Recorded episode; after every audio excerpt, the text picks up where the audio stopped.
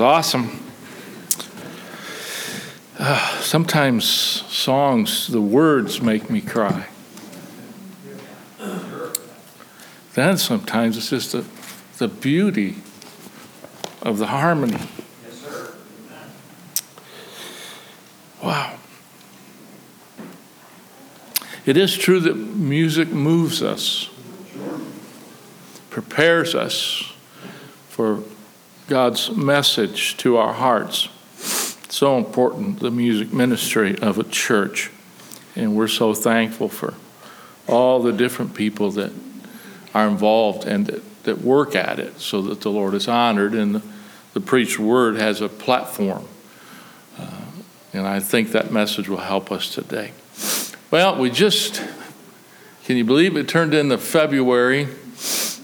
and we're moving on now. We got through January. January wasn't a very good month for me. I, I normally don't care too much for January. Years ago, I, I really, I used to use the word hate. Now that's a strong word, but because it was always the annual business meeting and getting ready for that and so much. But I think the last eight, nine, ten years, we've just had, Brother Tom developed a program and we got into that, and the Lord has blessed our church so much financially, and uh, I don't worry about like I used to. I don't, you know, January's fine. I mean, you know, my birthday's in January. I mean, that's, that's a good thing. And uh, but I was so sick in January. I'm just glad January's passed. We're into February. You know, February's a short month. We'll be into March. And you you do know that the uh, what is he a gopher or a chipmunk? Uh, one of the two saw his saw, saw his shadow or didn't see his shadow, and that means spring is coming. Eventually, it will. I'm not too, because my wife and I, we made plans last year to go to Florida for four or five days in February. It's coming. Can't wait. And uh, so February's great. January's behind us. February's ahead of us. But you know, it, it's like this. We're into February, and I have messages the Lord gave me for the church in the first month that we can go forward and be very used of the Lord and blessed of the Lord in 2019. one of the thoughts I had on my heart that I wanted to talk about after we had the business meeting is this thought in Mark chapter 12. Mark chapter 12, beginning in verse 41. And for all you visitors that are here today, I will be mentioning one point about giving. And uh, I, I, know what happens. People come to church and say, oh, that's all the pastor does is preach. I rarely preach on giving. This church is such a good, giving, and gracious church. It's really not somewhere I have to uh, stay. But it is something we need to remember, refresh, and, and but there's four other points. So if you can endure the first one, I believe the other four will be a blessing to you. And, and the first one is good. You need to hear it. And uh, we're going to go in that direction. My thought this morning is not a mite with what I withhold. You know, there's more to giving than just giving money. And we're going to be talking about some things I think in our normal thinking is, of course, uh, time and talents and all that.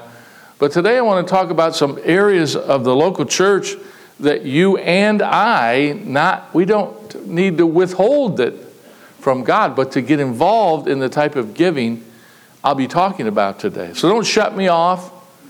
And uh, I pray that you'd um, endure to the end. And not only will you be saved, the Bible says, but you'll be happy. Okay? So, uh, Mark chapter 12, verse 41. And Jesus sat over against the treasury and behold, how the people cast money into the treasury. And the Bible says that Jesus is sitting there. And he's beholding this process of giving. And many that were rich cast in much. That's good. The pastors love those people that cast in much. Verse, 30, uh, verse 42 And there came a certain poor widow, and she threw in two mites, which make a farthing. And he called unto him his disciples, and saith unto them, Verily I say unto you, that this poor widow hath cast more in than all they which have cast into the treasury. For all they did cast in of their abundance, but she of her want did cast in all that she had, even all her living. Uh, let's look at this thought this morning. Not a mite would I withhold. Let's pray. Father, help us as we look at your word this first Sunday of February. Lord, we want your blessing upon our ministry, upon our church. And Lord, we want to see many souls come to Christ this year. We want to see new families gather and grow with us. Uh, we want to see people obedient to biblical baptism. We want to we want to preach and teach the gospel, Lord, more than we ever have. And Lord, we've been trying to. We need your anointing, we need your touch. We need your Holy Spirit's unction. Bless this message, Father, I pray. I pray in Jesus' name. Amen. I have to apologize. I will cough a little bit. I'm still getting over illness. I'm on my fourth round of medicine. So if this doesn't work, I think the doctor's just going to get rid of me. I'm not sure. but this morning, uh, I wanted to talk about this thing of our giving, highlighting an important aspect of Christian life, and that's giving. Now, we just had our business meeting. It was a good business meeting. Our church has done better in general giving than it has in previous years. Building fund was way up. Missions, it was just a good year, a banner year, 2018 in giving. And so I'm not complaining at all. As a pastor, I'm very pleased. I'm very proud of this congregation and their commitment uh, to faith promise giving, to tithing, to benevolent, and all the other giving uh, that a local church will do. But you know, there's a thing called biblical stewardship spiritual stewardship. And it has more to do with through Christian life than just uh, putting some money in an offering plate, but that has a that has a part of it in our lives. God has given us several areas that we're accountable uh, to God for concerning the house of faith. and this local body of believers. And so I want to talk about that, the subject of giving and all these. There's only four more, so five total areas of stewardship. And I believe Parkview Baptist Church to be a strong, spiritually minded church. But we can always improve. We can all, always have a, a vision to see more done for God each and every year. So, this is kind of a, a refresher course uh, regarding the duty of our giving, of our talents, our gifts, our tithes, even our mites. And that's what our text is talking about this poor widow woman who gave her two mites. The Bible says in Mark 12 42, and there came a certain poor woman, and she threw in two mites, which make a farthing. Now, a mite is a quarter of a penny. And so she threw in a half a penny. That's all. But here's the thing that's all she had. And that so impressed Jesus that he said to his disciples, Come over here, I want to talk to you. He said, See, see these people that gave a lot? You see this little lady? She gave it all. The Lord is impressed with the heart of the matter, of someone's willingness to give unto Him for His honor and His glory. We sang a song this morning. You may not have heard the, the particular verse I wanted to get to, but Frances Havergal wrote this song in 1874. You sang it as a congregation Take my life and let it be. And the first verse is Take my life and let it be consecrated, Lord, to Thee. Take my moments and my days, let them flow with endless praise. And then take my hands and let them move at the impulse of thy love. Verse 3 Take my voice and let it sing. But verse 4 says something. I think sometimes we just miss it. But Frances wrote, Take my silver and my gold, and there's those words, not a mite would I withhold. Take my intellect and use every power as thou shalt choose. Then she writes, Take my will and make it thine, it shall be no longer mine. And then she ends up the crescendo. Take my love, my Lord, I pour at thy feet its treasure store. What words! What thoughts! What commitment she speaks of here in the idea of giving our life to God. But we don't want to forget the silver and the gold. And so oftentimes, when we look about spiritual stewardship, oh, he's going to preach on giving. Oh, that preacher, that evangelist, whatever, that teacher is going to mention giving. And it makes some people so uncomfortable. But, church, you really don't need, this church doesn't need to worry about that. You are exemplary in the way you give, your faithfulness in giving. Now, however, you got, you got two sides of a coin, amen? And that's, I didn't mean to say that, it just kind of happened. We're talking about money, coin. It went together. But anyway, to many, giving, to many in this church specifically, giving is just as natural and normal as anything the faithful Christian does. I have watched families give faithfully for years. And you know what I see? I see that in their children that grow up, and then they teach their children, and God blesses that. God certainly blesses that. Spiritually minded saints know that it's right to do, and that God expects from them his tithe and the offerings. Now, Parkview knows that we are a blessed church and good measure of, of success in a lot of different ministries. And I believe these blessings are connected to faithfulness and obedience to God's word.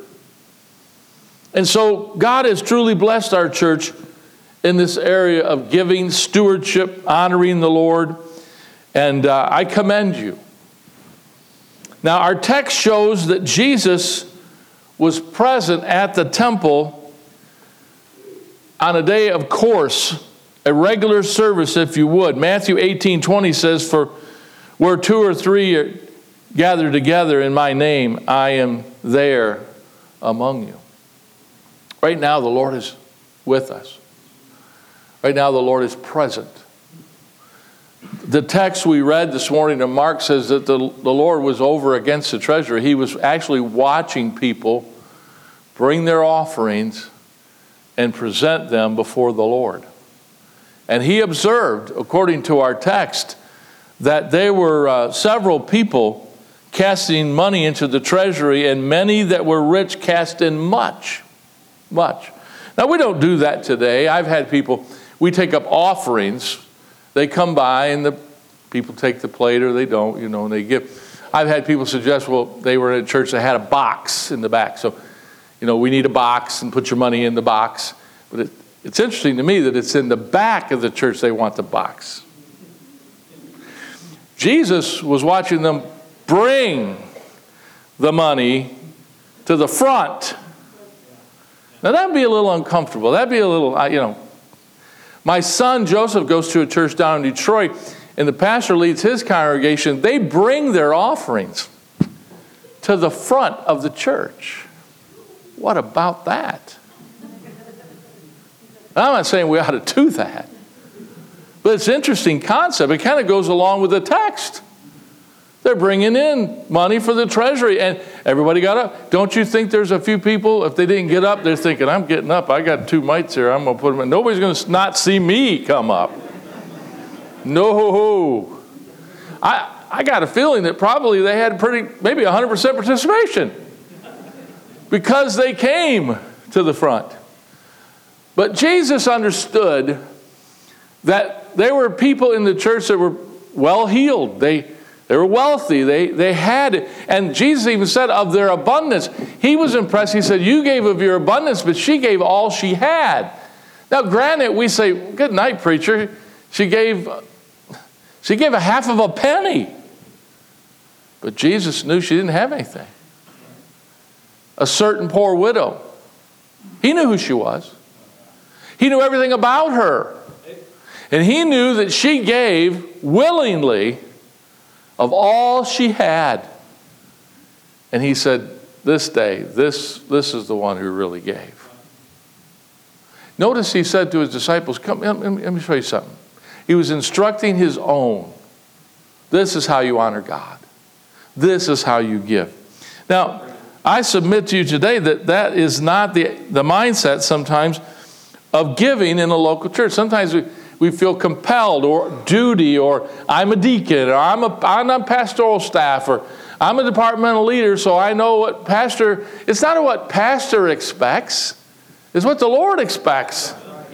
What he's looking for. God wants us to honor and glorify him in all of our stewardship of our life, our Christian life. And so I imagine again in this chapter, there's some pretty influential and sizable gifts. However, the Lord, what caught his special attention was this woman's giving of two mites. Now, it's interesting to me, I don't have time to develop this, but you could study this week. If you go to Luke chapter 19, uh, the Lord there is dealing with certain aspects of Jewish life, and boy, he was letting them have it. And then he gets into the, um, the, uh, the parables that he's teaching in chapter 20, and that's interesting. Well, at, in chapter uh, 21, uh, we read, go, go to Luke if you would. Um, we won't go to Luke 19, we don't have time, won't go to 20, but look at 19. Luke 19 and verse 47, it, it starts this way and he taught daily in the temple. And then it says in verse 48 he could not find what they might do, for all the people were very attentive to hear him. Boy, he had a captivating way about him. Never a man spake like him, we've heard.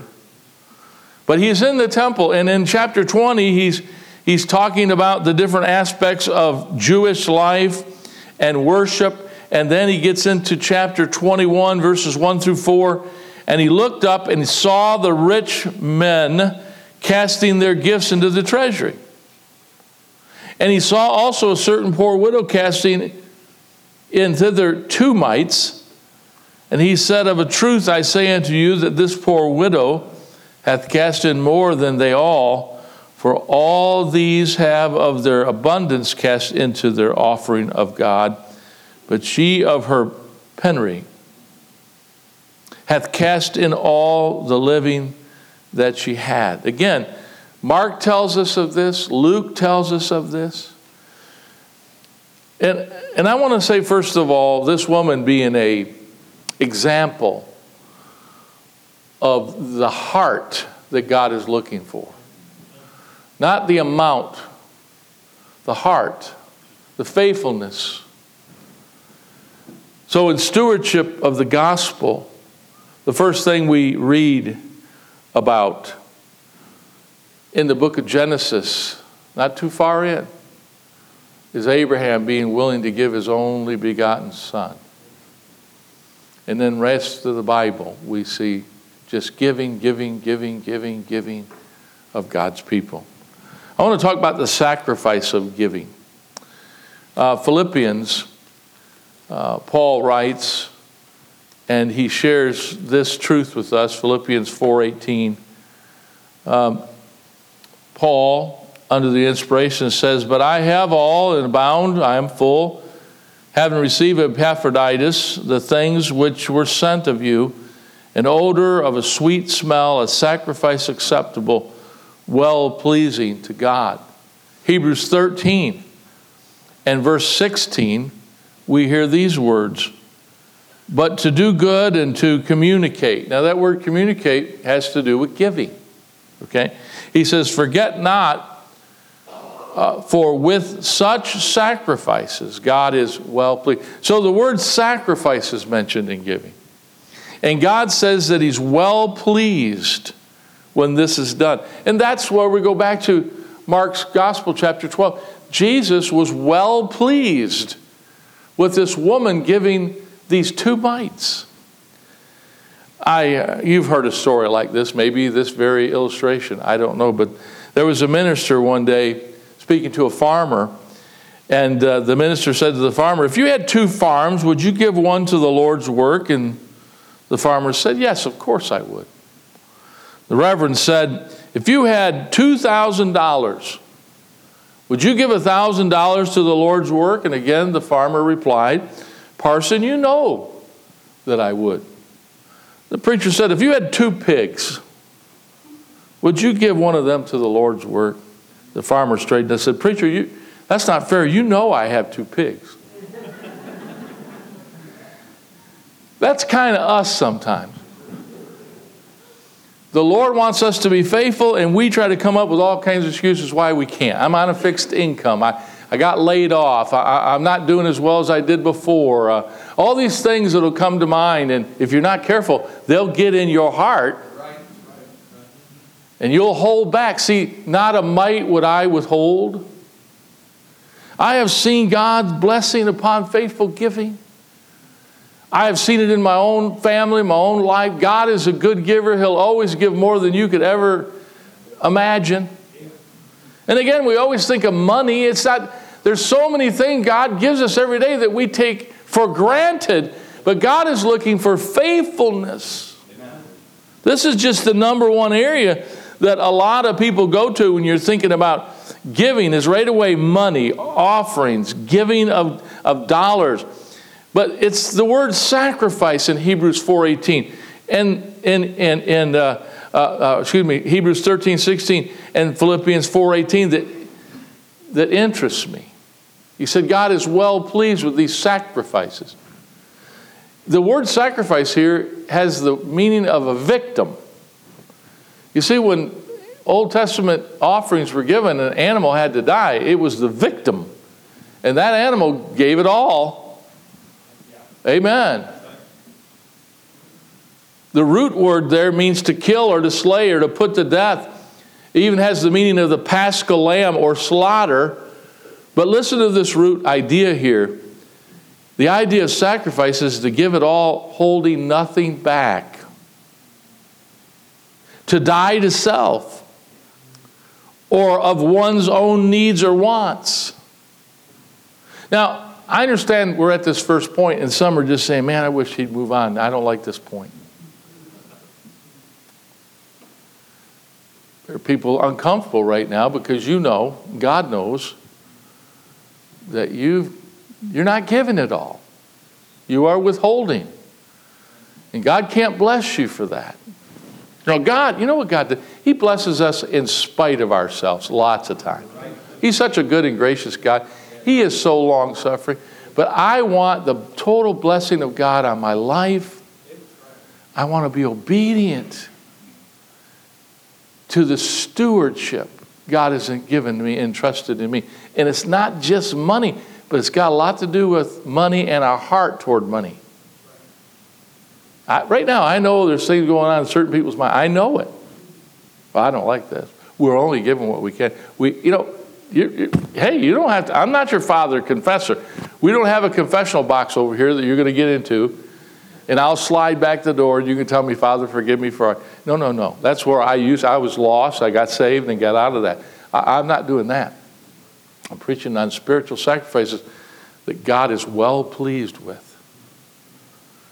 This, this sacrifice mentioned that God is pleased with, it, it says that it's an odor of sweet smell to God, a sacrifice acceptable, favorable, taken with enthusiasm, well pleasing to God, meaning it gives God pleasure.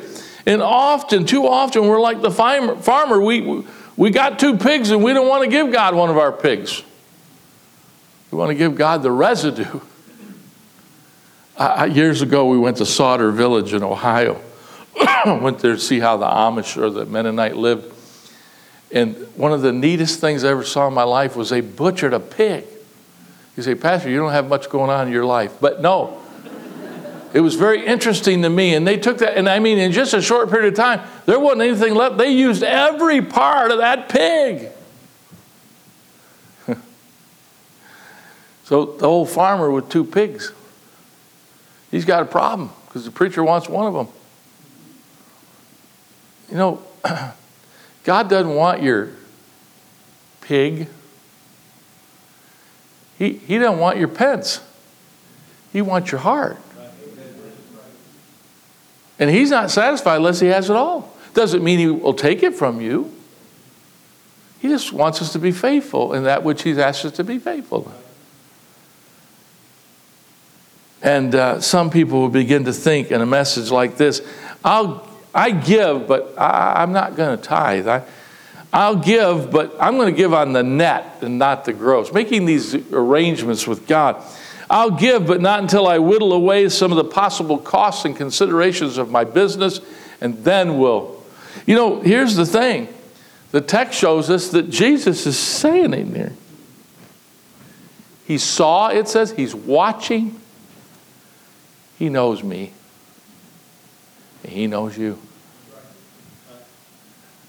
Now, this isn't a legalistic message. Some of you, oh, that's legalistic. No, no, it's not. It's mentioned in the Old Testament, but it's supported in the New Testament.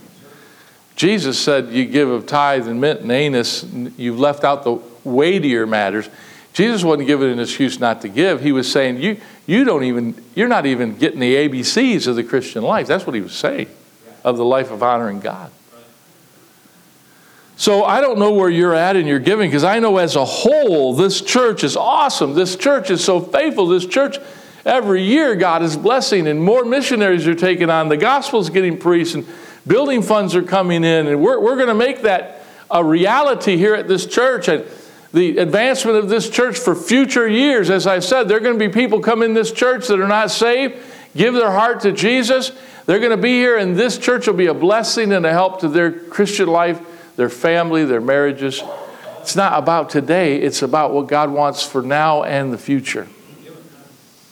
So I don't know where you're at, but God knows where you're at. If a poor widow can give half a penny, then I think everybody ought to be giving something. Amen. Amen. I would imagine everybody in this room makes more than half a penny a week. Amen. But we're living in a world that doesn't believe this.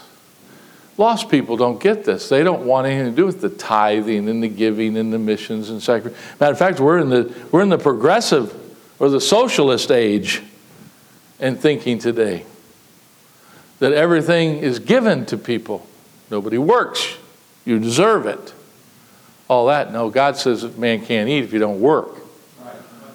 So that doesn't make people comfortable, but that's the Word of God.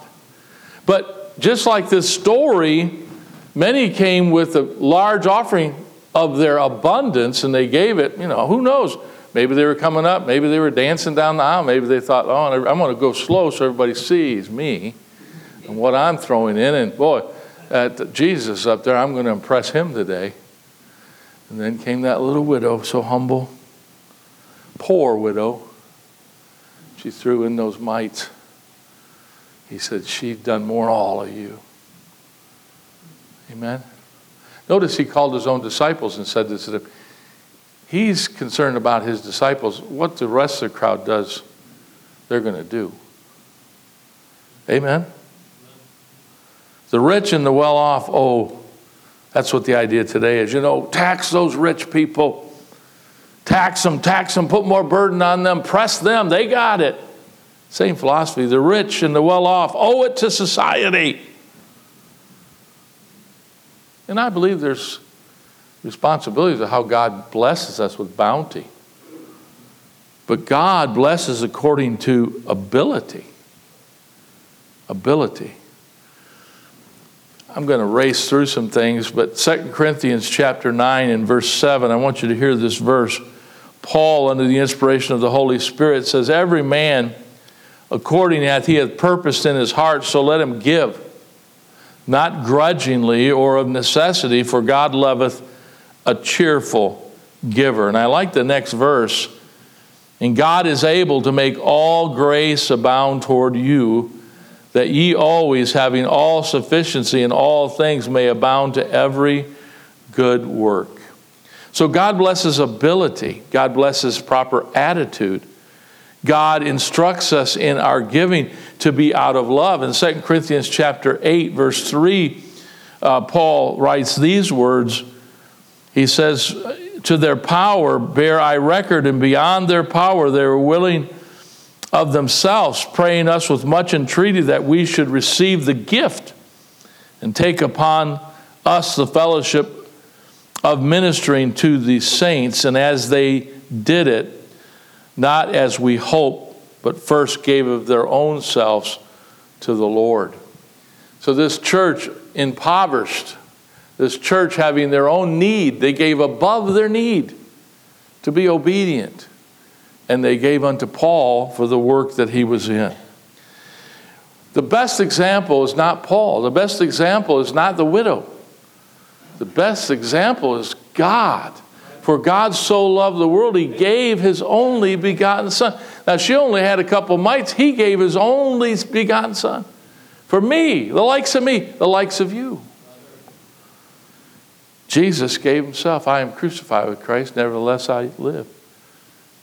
And, you know, we're admonished there, it says, who loved me and gave himself for me. Jesus Christ. Galatians 2:20. And so God talks to us about the responsibility of giving.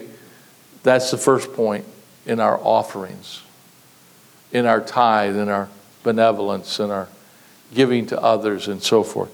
But here's a couple that I think uh, that need to be said and need to be understood that are equally important to God.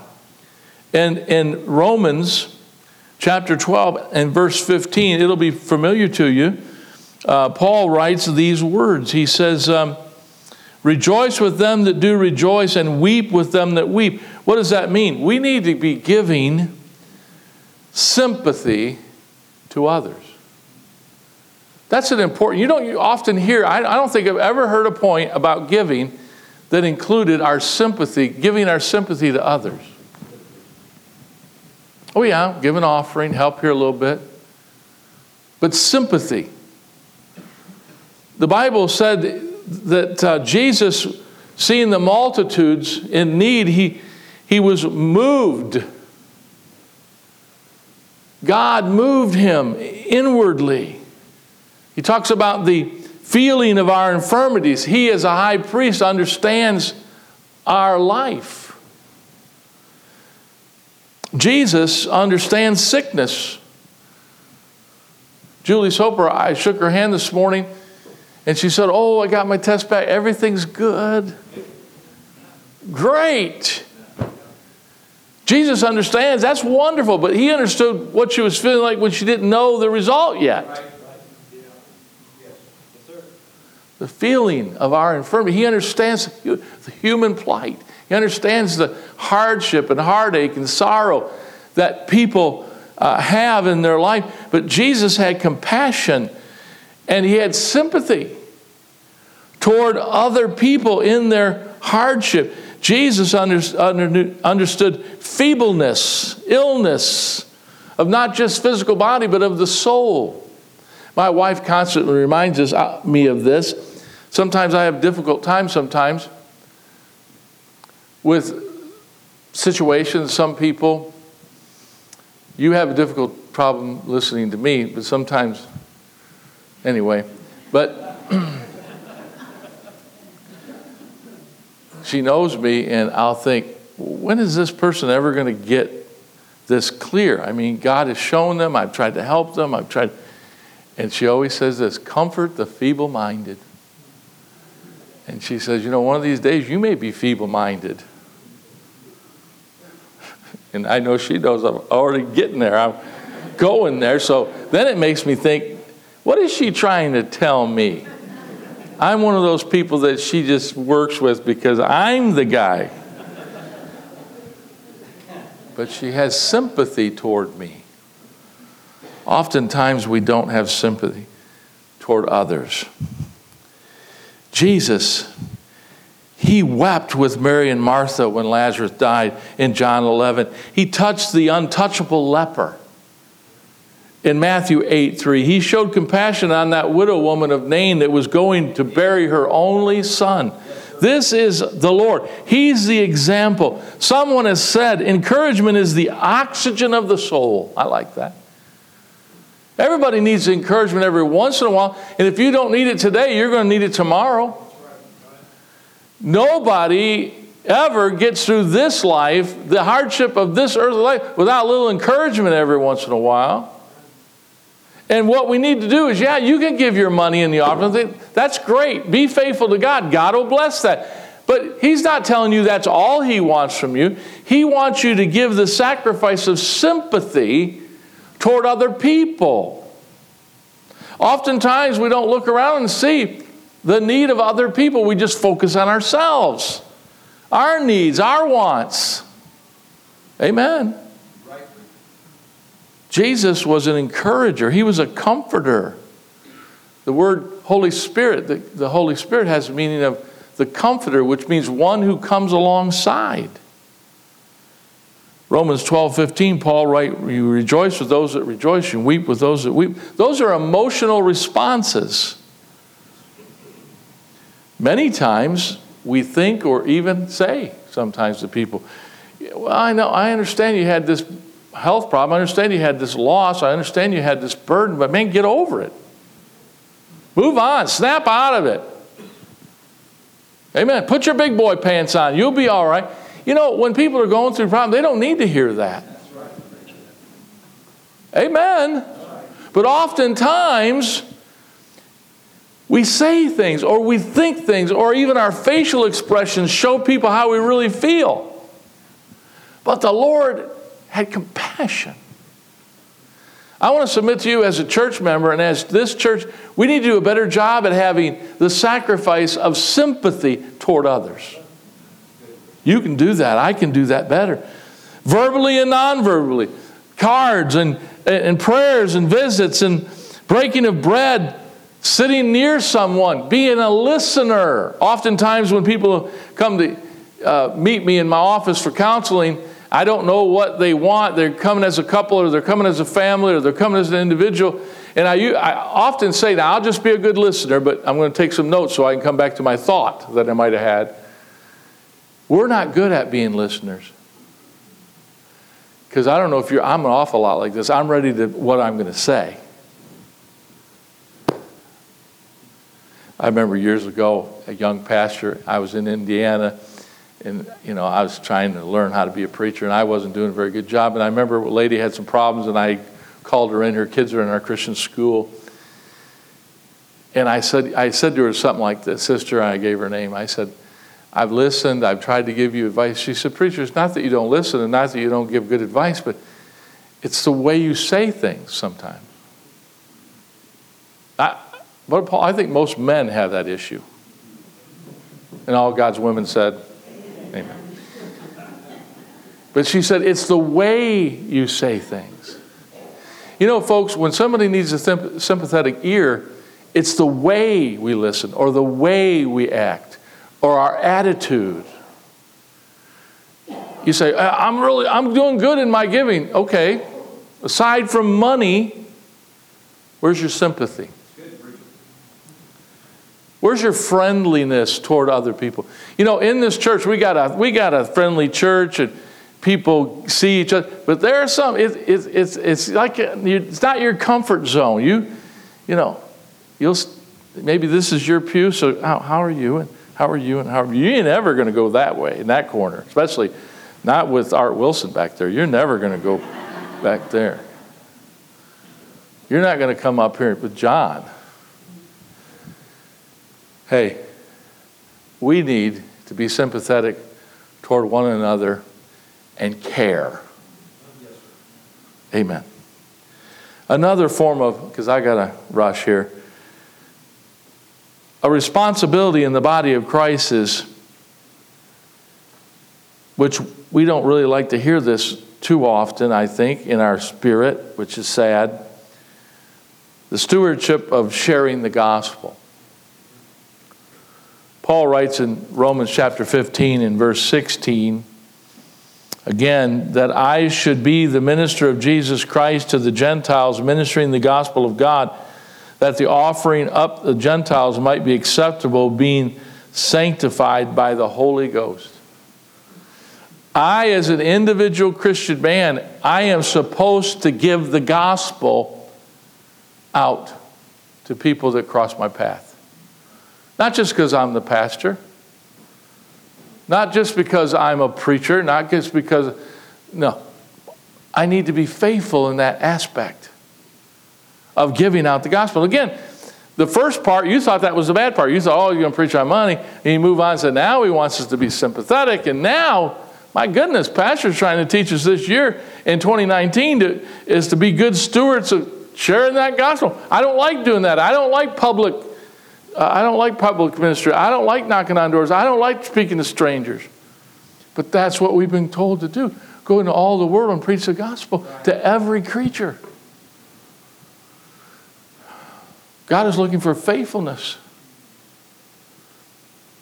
A couple days ago, I, I met this couple, they're older couple. You know, I said to them, Keep, stay warm. Yeah, it's supposed to be, they said it's supposed to be 51 on Monday. And yeah, we're trying to stay. This a couple days ago it was cold, just chatting. And I said, Can I give you a gospel tract? And they said, Oh, we go to church. I said, You do go to church? She said, Yeah. Our, she said, uh, We've gone to the same church for 60 years. Does anybody do that anymore? Grandma Wing, I don't know, she Elaine, how long was your mom at that church? About that time, right? 60 years? Elaine, you've been here for what? 100 and what? Long time. 53 years. 53 years. Wow. You know, I didn't even know those people, but I knew when we started talking, and they said, We've been members of this church for Baptist church for, 50, for 60 years.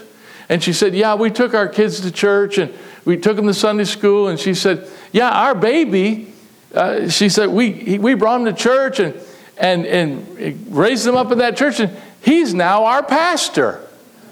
I said, Wonderful. That's faithfulness. But parents, look, we could teach them all the church like we got to got, we got to teach our children how to win souls, how to open up conversations, how to how to give out a piece of paper with the gospel on you know, not everybody's, I get that, but we got to try. We got to try again. We got to do our part. And oftentimes we don't see the responsibility. It is a responsibility. And just as the Lord is standing over against the treasury watching how this one gave and this one gave, the Lord's watching you and I every time we pass somebody by. Or just say, that's not, I, I'm just not comfortable with that. Well, you need to correct that. God wants to use you. That's a stewardship of the gospel. Somebody may teach others to witness in a Sunday school class as a teacher. But what about the teacher? Would it be right for me to preach this to you and me not do it myself? Of course not. Some may teach a master club children again. This, this for a badge. But does the teacher actually participate? Amen. We can be good at getting people to come to the hunter's banquet and the golf outing, the tent meeting.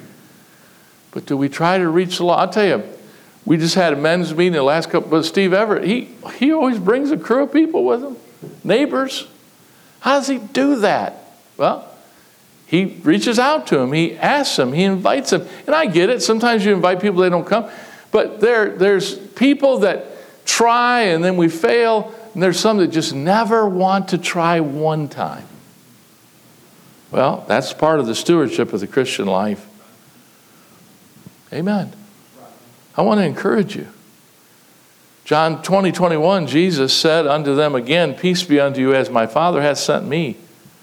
So send I you. Jesus is saying, I'm not asking you to do anything I didn't do. I, I went. I came.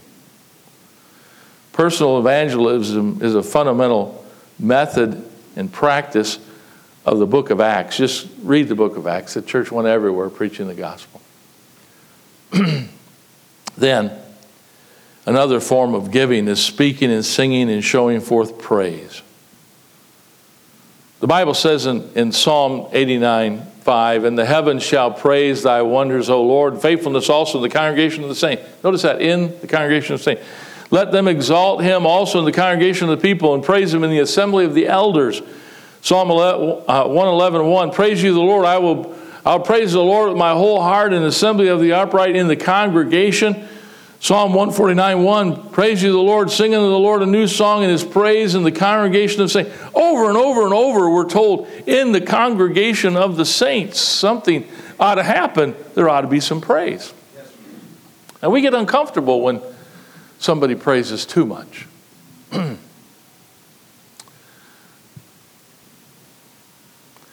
Would to God we had more people.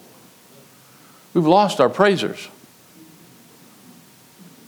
Oh, and Jason Kendrick was here. Man, he bugged a lot of people.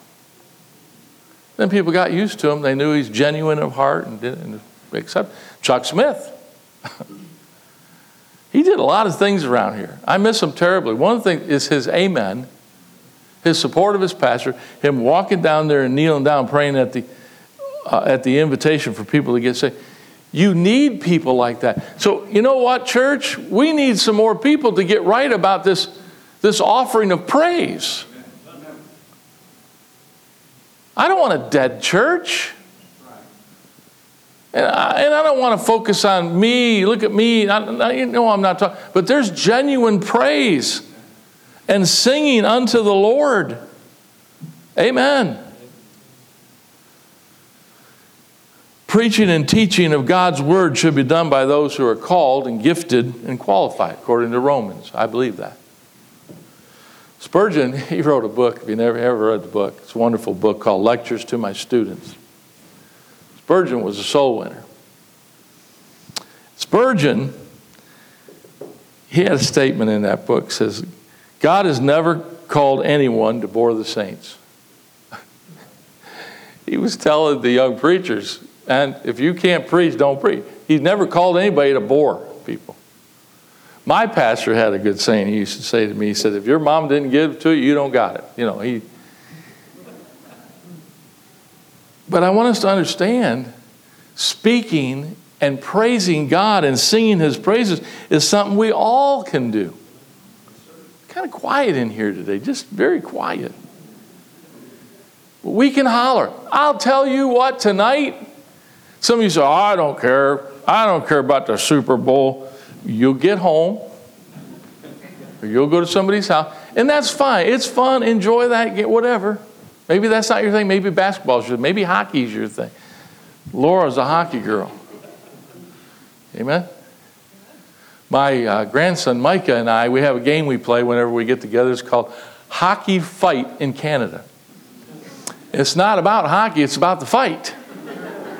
That's where hockey used to be really good. Now it's kind of sissified. Nobody gets in a fight. You might get a penalty.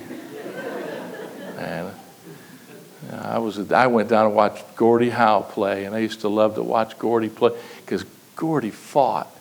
He had fists twice that. Now I remember, this has nothing to do with my message, but I remember going down with my dad. We, they were playing the Boston Bruins. there was a young punk new guy, Derek Sanders. And he was Mr. Fabio, and he played hockey in his hair. And he kept messing with old Gordie all first two periods, got in the third period, and Gordie got him in the corner. He beat the devil out of that boy. He showed him. Now, where was I? Oh, hockey. Hockey may be your thing, or basketball, or golf. I don't know. But would you would you go along with it? You get excited sometimes. Tonight, oh, it's good. Oh, the popcorn bowl will go. That's okay. We'll clean it up later. But you can't get people to smile in church. You can't get, nobody's going to say amen too loud. You're certainly not going to hear any glory to God's or hallelujahs, not in a Baptist church. But you understand that this is called a sacrifice of praise unto God. When's the last time you praised God? We often praise God when we get, you know, tax return, a windfall. But it's a sacrifice of praise, but sacrifice in troubled times.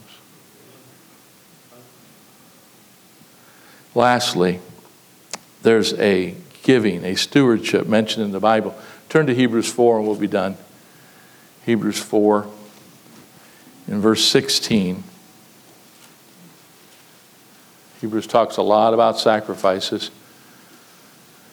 Hebrews 4:16 For men verily verily swear by the greater Oh, I'm sorry, that's chapter 6. 4 verse 16 Let us therefore come boldly to the throne of grace that we may obtain mercy and find help uh, and find grace to help in time of need this last stewardship is to be faithful and fervent in our prayer life.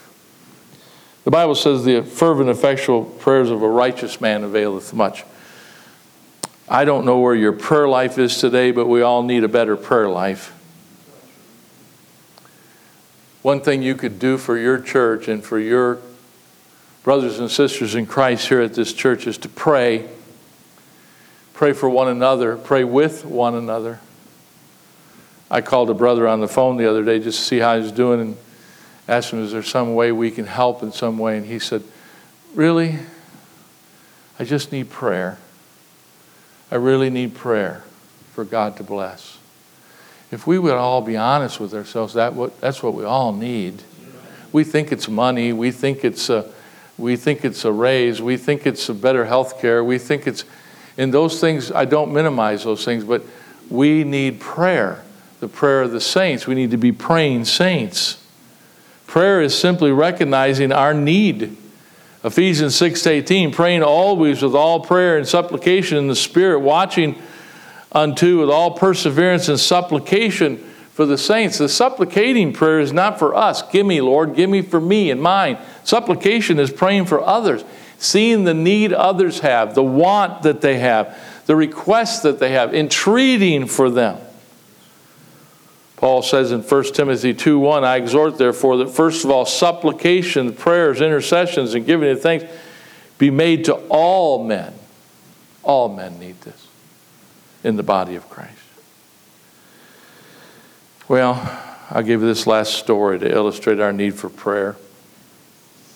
An old English writer, Sir Hall Caine, wrote a book called The Scapegoat.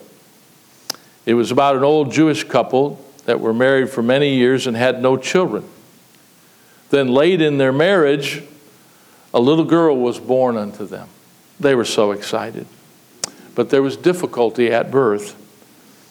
And they found out that their little girl was born deaf, blind, and could not speak. They called her Naomi. In a few years, sadly, from complications of birth, mother died. This is an aged couple that had this baby. They never could have children. And so the aged father was left to raise this young girl who lived in total darkness and silence. The writer of this book, Scapegoat, tells of times in the night that this little girl would come to her father's bedside in the dark.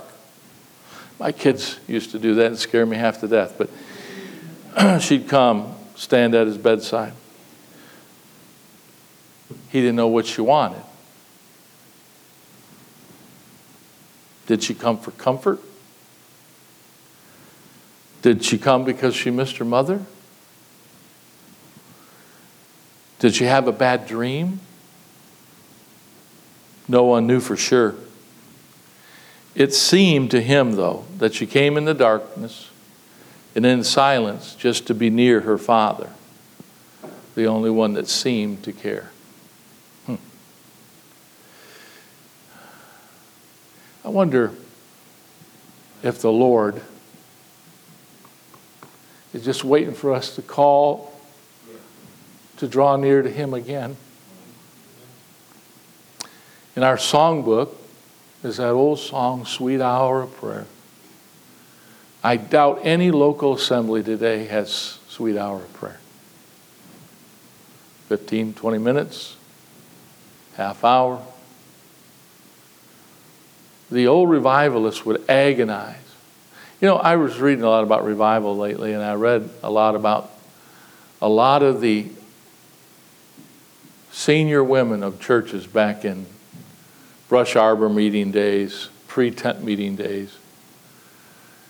They saw revival. There was those women praying, getting a hold of God on side of a mountain for days and months and years.